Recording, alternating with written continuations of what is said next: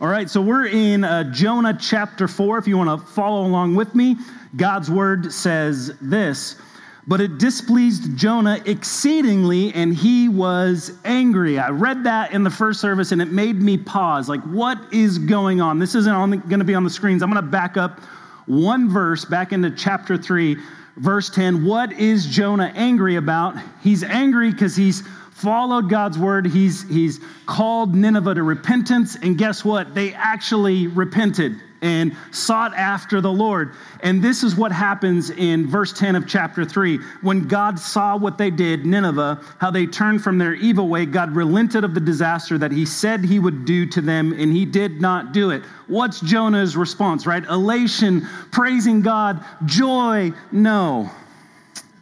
But it displeased Jonah exceedingly, and he was angry. What? And he prayed to the Lord and said, O Lord, is not this what I said when I was yet in my country? It's kind of like the phrase, like, I told you so. Do you hear it right there? Like, I told you so. You ever have something like that happen in your household? Like, I, I laid out that path. I knew this was going to happen. That is why I made haste to flee to Tarshish. For I knew that you are a gracious God and merciful, slow to anger, and abounding in steadfast love, and relenting from disaster. Therefore, now, O Lord, please take my life from me, for it is better for me to die than to live. Man, that's extreme, isn't it? And the Lord said, Do you do well to be angry? Verse 5 Jonah went out of the city and sat to the east of the city and made a booth for himself there. He sat under it in the shade till he should see what would become of the city, right? I'm just going to wait here, God. Now the Lord God appointed a plant and made it come up over Jonah that it might be a shade over his head to save him from his discomfort. So Jonah was exceedingly glad because of the plant. But when dawn came up the next day, God appointed a worm that attacked the plant so that it withered. When the sun rose, God appointed a scorching east wind, and the sun beat down on the head of Jonah so that he was faint. And he asked that he might die and said, It's better for me to die than to live. But God said to Jonah, Do you do well to be angry for the plant? And he said, Yes, I do well to be angry, angry enough to die. And the Lord said, You pity the plant for which you did not labor, nor did you make it grow which came into being in a night and perished in a night. Verse 11, this is beautiful. And should not I pity Nineveh, the great city, in which there are more than 120,000 persons who do not know their right hand from their left, and also much cattle? This is the word of the Lord. Let's bow our heads and pray together as we seek God's guidance this morning. Father, we do again love you. We thank you for your grace and your mercy, Lord. We thank you uh, for your word and the truth of your word that, that cuts to the heart of the matter, Lord, as we face this issue of anger this morning. God, I pray that your word would be uplifting and edifying to us, God, that, that it would truly uh, cut deep into us and change us and transform us. Lord, I pray for spiritual conviction among your people this morning as we seek your ways as we seek knowledge in you, Lord, and as we carry out your mission in this world. We pray these things in the powerful name of Jesus. All of God's people said, Amen. Do you ever have those movies from your childhood that were super memorable? Perhaps they were like a funny movie, or, or you just you just remember how good they were. It was a good classic movie, but you don't remember all the, the detail of the movie. And I, I want to admit something to you. My parents, when I was growing up, they didn't necessarily have the best filter in my household on what we watched while we were growing up. So there was a lot of movies in my childhood that I remember being funny. And then I thought when I got married and I had kids, like I couldn't wait for them to get old enough so they could watch that funny or memorable movie. Then, so you you get all set for the night, you, you put the movie on, you pop the popcorn, everybody cuddles up on the couch, you get the blankets, you get about 10 minutes into the movie, and there's that one scene that pops up that you forgot about, right? You guys, you guys been there before? Your kids are watching, it's like, oh, I forgot about that part. I forgot about those words. I didn't use my best discretion in this time. I forgot about that thing. A few months ago, this kind of happened to me with Jonah chapter 4. A few months ago, as I was preparing for our study in Jonah, I was, I'm ordering resources and, and I did some read throughs uh, through Jonah, and I had forgotten about the ending. I forgot about this part of the book. Right? You remember the obvious stuff. What do we remember from Jonah? Big storm, big fish, you know, repentance from Nineveh. I forgot all about chapter 4 and Jonah's response. And in a way, like when we're reading through this, I'm hoping that it struck you one as ridiculous, that he would be this, you know, angry and mad, but also there's a sense of comedy around his response, right? Who wants to die because a plant died? Know, I know a lot of you have green thumbs in here, but I've never lost a plant in my yard when I'm like, I just want to die because the plant's dead. They're just not that valuable uh, to me. And, and really, what it draws to light is kind of classic comedy. Like, comedy nowadays is just kind of cheap, makes us laugh, but it doesn't really make us think. Classic comedy, especially back in this culture, comedy was, was brought forth to make you reflect about yourself. The, the comedy here of Jonah should make us look at our own hearts. We laugh because, in a sense, we see some of ourselves in Jonah's response here. And, and, so I want to show you in this question. I have this question. Usually I do a main idea, but this morning uh, I'm giving you a question. Here's a question Why are you so angry? Why are we so angry? The Lord said in verse 4, and the Lord said, Do you do well to be angry? The, the Encyclopedia of Psychology defines anger as an emotion characterized by antagonism towards someone or something you feel has deliberately done you wrong. Right? And, and we'll acknowledge this like anger isn't necessarily a bad thing. God gave us that emotion. God, we see in Scripture, He gets angry. There are times where, where anger is justified, but I, I think we have to admit that Jonah's anger in this passage and, and really throughout much of this book it just seems a bit off. Anybody with me? Like when you read chapter four, you're like, man, Jonah, this is a bit, this is not a good look for you, my brother, okay? It just seems a little bit off. A, a quick Google search I went through on Thursday afternoon, and I just typed in the phrase in Google, why are we so angry? Why are we so angry? It yielded half a billion results of that phrase. Do you think we have an anger issue? Right? Why are we so angry? I think we would all agree we have, we have an anger problem in our culture. We, we've witnessed over the past few years anger spill out in destroyed relationships and division over you know, COVID policy. Anger and rage spill out into violence in the streets of our cities over racial tension. Anger that has turned violent in school and business shootings. We just had a shooting in Louisville anger in our beloved youth, which leads some to take uh, the unfortunate decision to take their own life as a way out. Anger and, and outrage are everywhere, aren't they? Just turn on the news, you'll have two guys with different viewpoints. What are they doing? Arguing. We see anger everywhere. And, and we can acknowledge that, that the American culture, I would say, is becoming an angry one. Wouldn't we agree with that? We're becoming an angry people. And Jonah gives us insight into like the misguided outcomes or excuses for our anger that we're going to take a look at today. And how scripture, right? We believe scripture is the truth, gives us answers to life's perplexing issues, the things that may cause us anger. We can agree from our vantage point, right? Again, Jonah's anger here is ridiculous. Are you guys with me? Like that's our starting point. It's it's a bit ridiculous. He has why is it ridiculous? Because he has experienced God's grace, mercy, and forgiveness, and yet becomes angry when others receive it, right? God's grace is for him, but not for them. He has experienced God's provision here uh, in this passage of a plant for shade that he did nothing to help grow, right? He didn't plant seeds, he didn't fertilize it, he didn't water it, and yet is enraged to the point of wanting to die when the plant dies. Really, we should laugh at his reaction. And we should use it to examine our own lives to see where Jonah's anger you know, pushes through reason and the eternal truth of God's character. And so we're going to look at three different points this morning. The first one is really a point of fairness. That's what Jonah is angry over. And we capture that in the phrase, that's not fair. You ever said that before? That's not fair.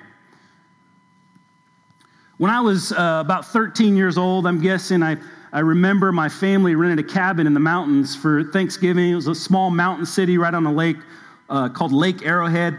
Absolutely beautiful, uh, little kind of throwback mountain town.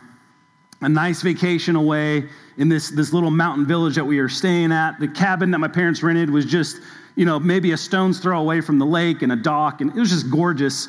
A sure blessing to me that my parents uh, did this. Uh, they met some friends up there through our stay.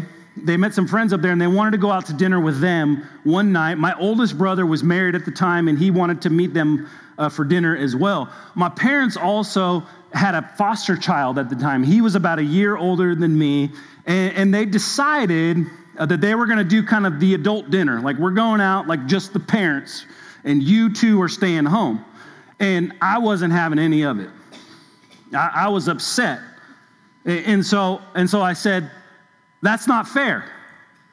You guys are going to dinner, and I have to stay home, that I'm being left out. And then I proceeded to throw a fit, uh, the likes that a three year old would have been envious of. I, I, screamed and yelled, and I made quite a spectacle, so much so that I can remember it now at 41, what I did at about 13 years old. And, and you know, there was one point in time that parents didn't just give in when, when a kid threw a fit, they held their ground. They held to their word. They left me to sulk in my anger, my that's not fair outrage. What's the context, though, of this outrage? All the while, sitting in a beautiful cabin in the woods, not far from a beautiful lake, awesome scenery, with, okay, they didn't leave me on my own for food. They had gone out and bought every teenager's dream a box of frozen pizza bagel bites. Anybody with me? the Lord's provision, right? And yet here I am throwing a fit in the midst of this great blessing that my parents had given me, taking us away uh, from the desert dwelling that we lived in, dry and hot, up into the mountains. It was gorgeous. But I was upset. That's not fair. You guys get to go out to eat and do that without me. We kind of get that same tone here from Jonah.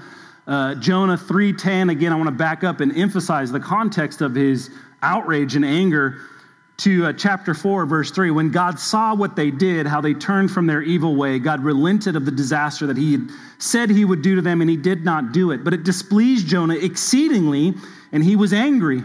And he prayed to the Lord and said, O Lord, is not this what I said when I was yet in my country? That is why I made haste to flee to Tarshish. For I knew, this is such a beautiful description of God from such an angry man. For I knew that you are a gracious God and merciful, slow to anger, and abounding in steadfast love, and relenting from disaster. I'm thankful that He's that way. Therefore, now, O Lord, please take my life from me, for it is better for me to die than to live. All right, Jonah's reaction makes no sense when we view it through the lens of the whole story, right? when we see the whole story. Has Jonah been the upright character in this story that we have? No. He has himself received God's grace and yet argues from, from a point of fairness when his enemies receive the same grace that he's received. When Jonah cries out over fairness, he is doing this, okay? What is he doing? He's implying that God is not just. That's the implications of his, of his anger and his cry against God. And yet, the, the scriptures, now we're going to see how scripture corrects this. The scriptures clearly teach that God is just, don't they? He does punish sin.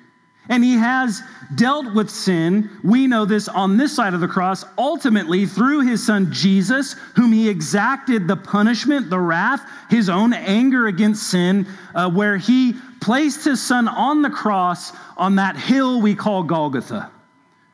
And Jesus gave up his life. Why did he do this? To uphold justice. Moreover, the, the Lord is able to pour out grace and mercy on whomever he decides. This is done without partiality, the scriptures teach us. God does not weigh with unjust scales. Paul answers this exact question in Romans chapter 9 when the audience he's writing to is asking the same thing, when they're saying, That's not fair. And Paul responds in verse 14, What shall we say then? Is there injustice on God's part? And Paul simply answers this in three words in our English translation by no means. He would go on to, to imply this that the created thing doesn't get to say to the creator, Why did you make me this way? Moreover, how silly is it for someone who has experienced God's extreme grace? Think about Jonah's life. He's experienced God's extreme grace. Jonah was as good as dead when those sailors threw him overboard into the stormy seas. Water is powerful, isn't it? Powerful. Jonah was thrown into the sea, and, and God, in, in his divine knowledge, appointed, the scripture says, appointed a fish to swallow him up. God's extreme grace. Jonah ran from his calling, and the Lord spared Jonah's life. God could have snapped his fingers and burned him up and, and lifted up another person to go and carry out the call, but he didn't. Gave him a second chance. Yet Nineveh, in, in Jonah's opinion and rage, is not to be spared. They shouldn't receive the same grace. Let's be honest, we all have differing paths in life. We all can look at life and say, man, that really wasn't fair the way that that worked out. But are we to exclaim that God's not fair? That God's not just? Because when we raise issues of fairness, we lose sight of the truth of Scripture, which declares that God is just. The other issue that we have when we raise this objection of that's not fair is an issue that we need to take up with the cross. Because if there's everything, anything that's ever happened in history, that from our human perspective, we say that's not fair, it would be the death of Jesus. Why? Because we hold this truth certain that Jesus is God in the flesh, that Jesus came and lived perfectly, he was sinless, he fully obeyed the will of God unto death on a cross. That's not fair, is it? God did that out of his love so that through faith in the death of Christ and the resurrection of Jesus, that God's justice may be upheld. Because there is punishment and penalty for sin. But through Christ, that's been carried out on the cross. Amen? So please, on behalf of everybody here, don't ask for fairness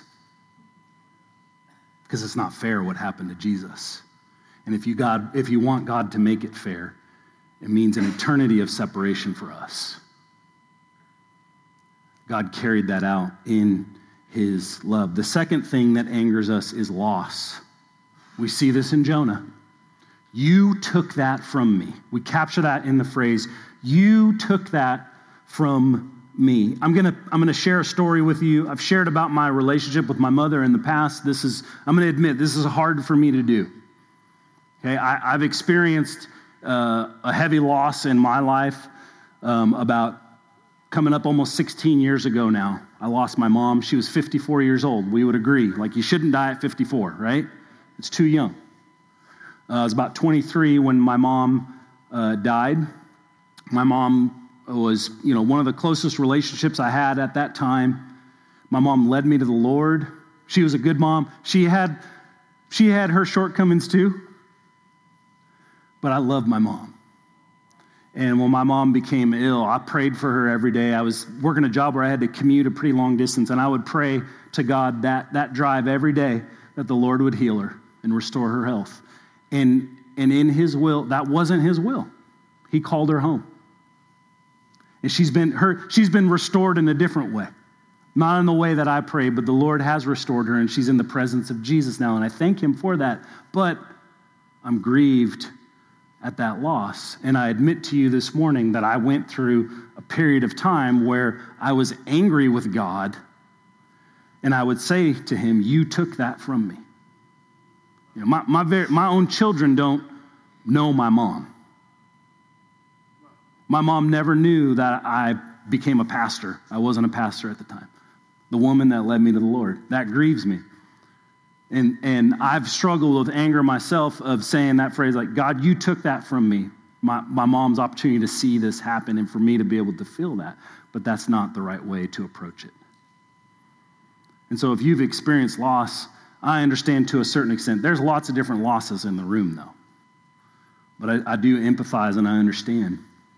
And we see Jonah grieving over a loss we may think it's kind of ridiculous in light of the maybe the, the human losses that we have in our own lives because he just lost a plant, right? Let's look at verses 5 to 8. Jonah went out of the city. He sat at the east of the city and made a booth for himself there. He sat under it in the shade till he should see what would come, become of the city. So here's Jonah's posture there. He's sitting up there and he's like, All right, God, what are you going to do about this? What are you going to do? You going to carry out your judgment or not? Now the Lord God appointed a plant and made it come up over Jonah, that it might be shade over his head, to save him from his discomfort. So Jonah was exceedingly glad because of the plant. But when dawn came up the next day, God appointed a worm that attacked the plant so that it withered. When the sun rose, God appointed a scorching east wind, kind of like these light bulbs right now. And the sun beat down on the head of Jonah so that he was faint and he asked that he might die and said, It's better for me to die than to live. That's a pretty extreme response, right? A quick comment like, I want to say, do you see how fickle the human heart and human delight is in Jonah? Right? He's, we see it throughout the whole uh, four chapters, right? He's mad, he's glad, he's mad, he's glad, he's mad, he's glad, over and over and over and over again. Can anybody relate? I sure can. And eventually, God, God uses the provision of a plant. He does this, He uses it as an object lesson for Jonah. If you helped in kids' ministry, some of the most effective uh, lessons that you can give kids is something visual, something they can touch and see and feel. God, in His grace, in His love towards Jonah, helping Jonah to understand his heart and his character as a loving and patient and, and forgiving and merciful and gracious God, he gives Jonah this object lesson to see. He wants Jonah uh, to understand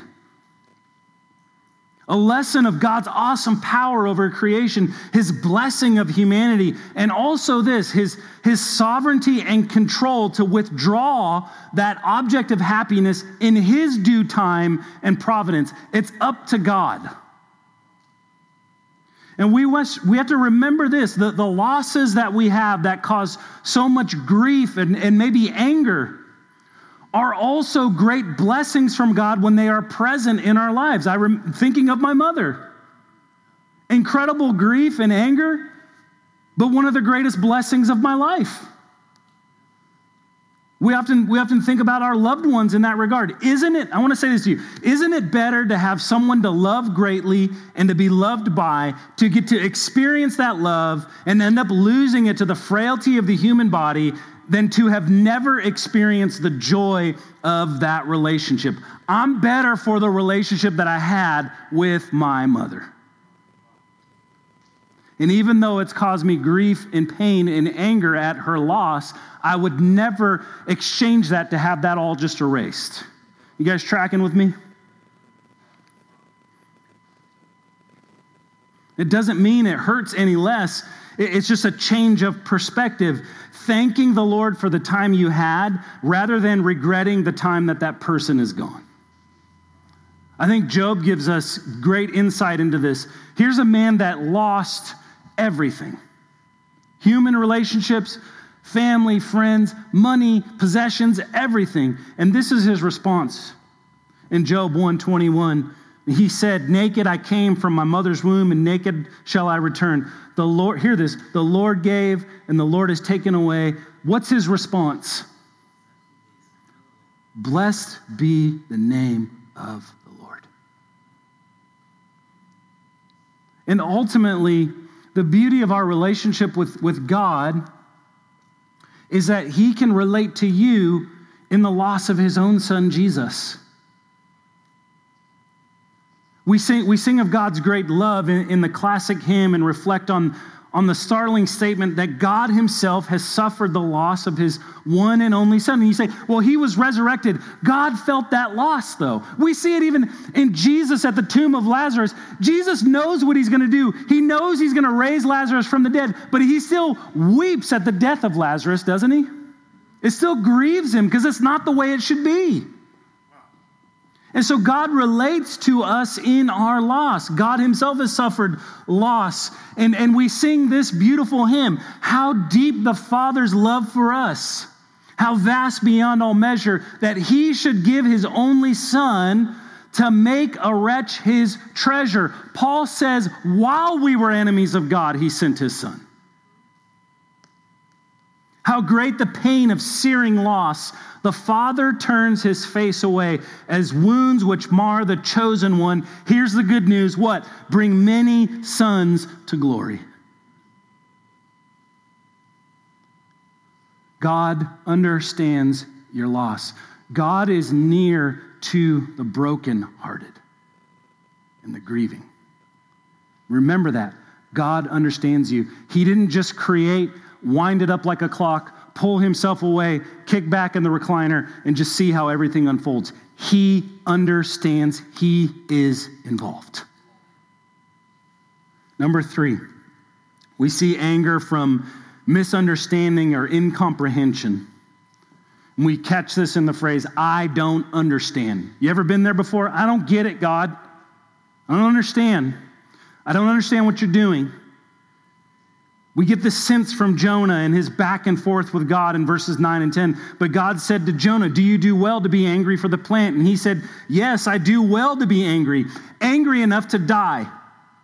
And the Lord said, You pity the plant for which you did not labor, nor did you make it grow, which came into being in a night and has perished in a night, right? Jonah doesn't get it. You want to know why? Because he's looking right here. He's not seeing the big picture of what God has in store.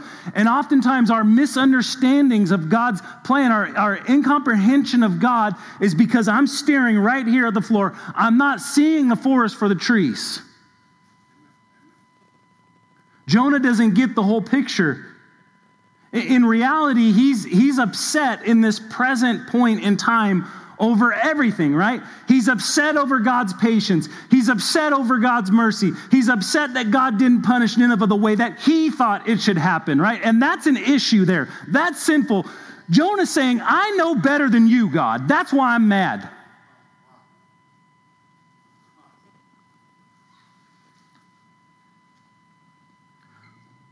But the reality is, is that, that Jonah just lacks comprehension and trust in, in, the providence, sovereignty, and immutability of God. What does that word mean? The unchangeableness. God never changes. The word says he is the same yesterday, today, and forever.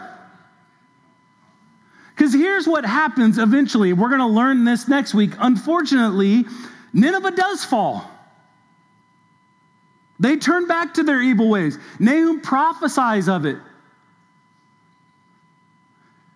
And, Babylon, another wicked nation, is God allows to be raised up, exacts the Lord's appointed anger towards sin, right? God won't let it go on forever. His patience does run out eventually. When Nineveh falls back into their, their evil, wicked ways, and because Jonah lacks patience on his own part, he cries out with misunderstanding and anger. He doesn't comprehend that the Lord is slow to move according to our timeline, right? God, I want you down here with me. Hurry up. God doesn't work that way. God works on his own timeline. What should we do then to help us when we become angry with God because we don't understand? We should seek the wisdom of the Lord. Seek the wisdom of God.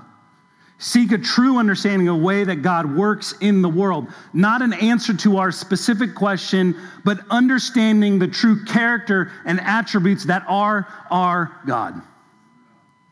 to understand the way that He works. True knowledge of His unchanging attributes, so that this is what it helps with, so that in times of uncertainty, pain, loss, and anger, we can rest in knowing that God is these things. Hear this. This is what His Word teaches that God is loving, that God is good, that God is patient, that God is kind, that God is all knowing, that God is all powerful, God is ever present, and to Jonah's question, God is just. And when we're certain of all these things that God is, it can answer those misunderstandings and incomprehensions we have when we think that God isn't those things. In moments of incomprehension, we want to seek the wisdom of God, not answers to that specific issue. Seek those too, but God, what are you like? And I'm going to apply this to that situation that I'm in so that I can take hold of the promise of Romans chapter 8, right? That says that God is working together all things for good. For those who are called according to his purpose, I can take hold of that promise because I know these things to be true about God, even though my situation doesn't seem like it's that way.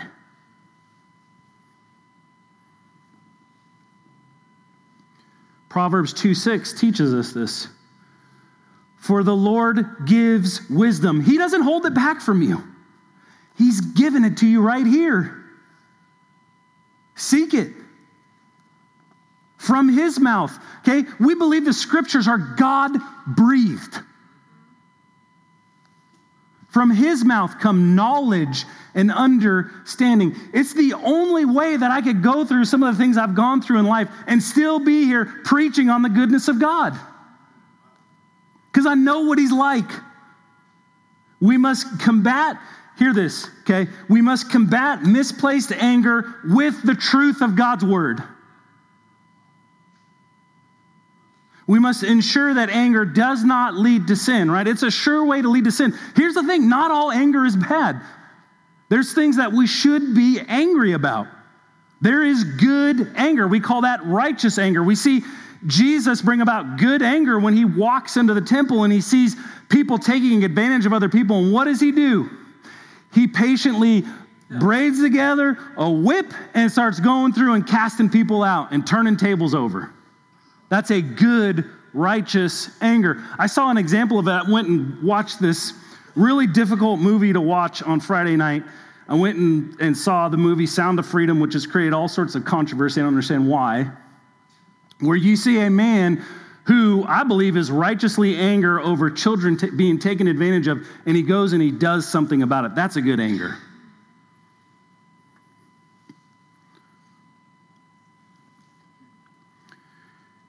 So don't let your, your anger lead you into sin. Make sure if you're angry about something, it's, it's the right things and you're handling it the right way. And overall, our, our our last question, our application for this morning is really, it's a, just another question for us to examine ourselves. Do you, do you care about what God cares about? God tells us what he cares about in, in the last verse of this passage. Do you care about what God cares about? Verse 11, and should, I, should not I pity Nineveh, the great city in which there are more than 120,000 persons? Notice that people, human beings who do not know their right hand from their left right. They don't get it. They don't understand God's law. They don't understand God's ways. And also much cattle. This, this is the heart of the matter. God cares. He, he cares about what he has made, even though, it, even though the creation is marred with sin. Shouldn't we care about what God cares about? God, God, declares this, this truth after he finishes the work of creation in Genesis 1 31. It says this God saw everything that he had made, and behold, listen to this, it was very good. And there was evening and there was morning the sixth day. Do we value everything that God said is very good? What's the first thing? God values his creation. God values his creation. The end of the, of the Christian story is not for us to escape away, it's that God is bringing the new heavens and new earth. Why? Because he cares about his creation. It's going to be beautiful, it's going to be amazing. God values his creation. And so, right now, in this time, what do we do? We must care for and steward the creation. Not worship it, I didn't say that, but care for it. It's God's gift and blessing to us. The, the word of the Lord here values the life of animals. It says, the last part, the, the Jonah ends with this, and also much cattle. I thought that statement was so odd when I first read through this. Right? Like, who cares about the cows? Such an, like a book of the Bible ends with that, and also much cattle. But what God is declaring that He cares about all things. Like, thank God for cattle, right? Ribeyes, top sirloin, filet mignon. You know what I'm talking about? Steaks. The, the truth is, is that he cares about all things. Nothing is frivolous or an afterthought. Even the cattle are important to God. Do we value what God values? And the most important thing to God, the, the pinnacle of his creation, here, here's the heart of the matter, is humanity. God values human life above all things. Do you care about what God cares about? You care about human life. You care about the people sitting in this room. You care about the lost outside of the walls. Do you care about people who are hungry and homeless in our community? Do you care about people halfway around the world that may not know where their next meal is coming from? God values human life above all things, so much so that He gives us a number more than 120,000 people. God knows.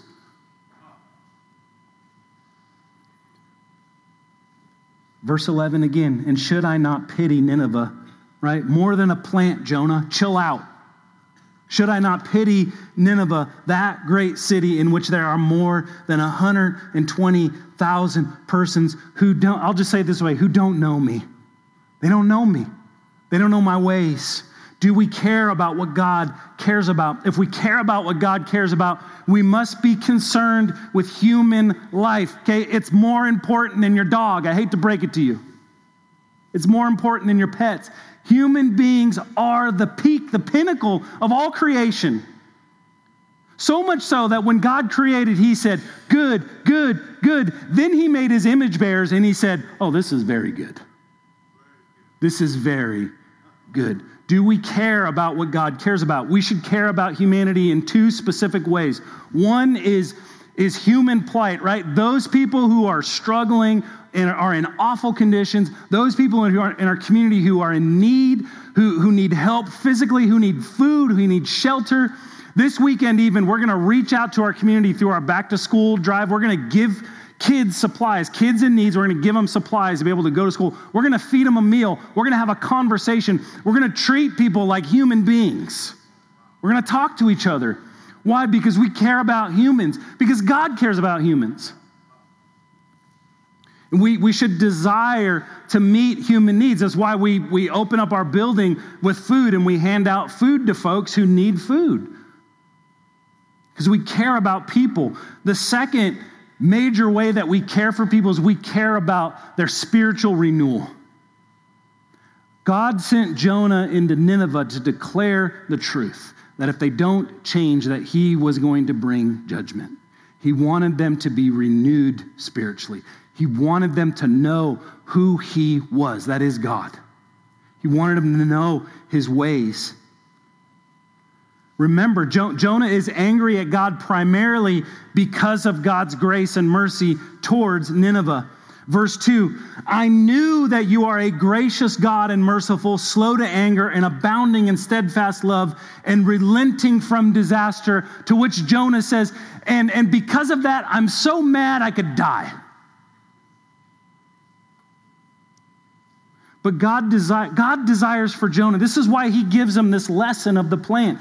He desires for his people to be like him. God, North Bullitt Christian Church, God desires for you to care about what he cares about.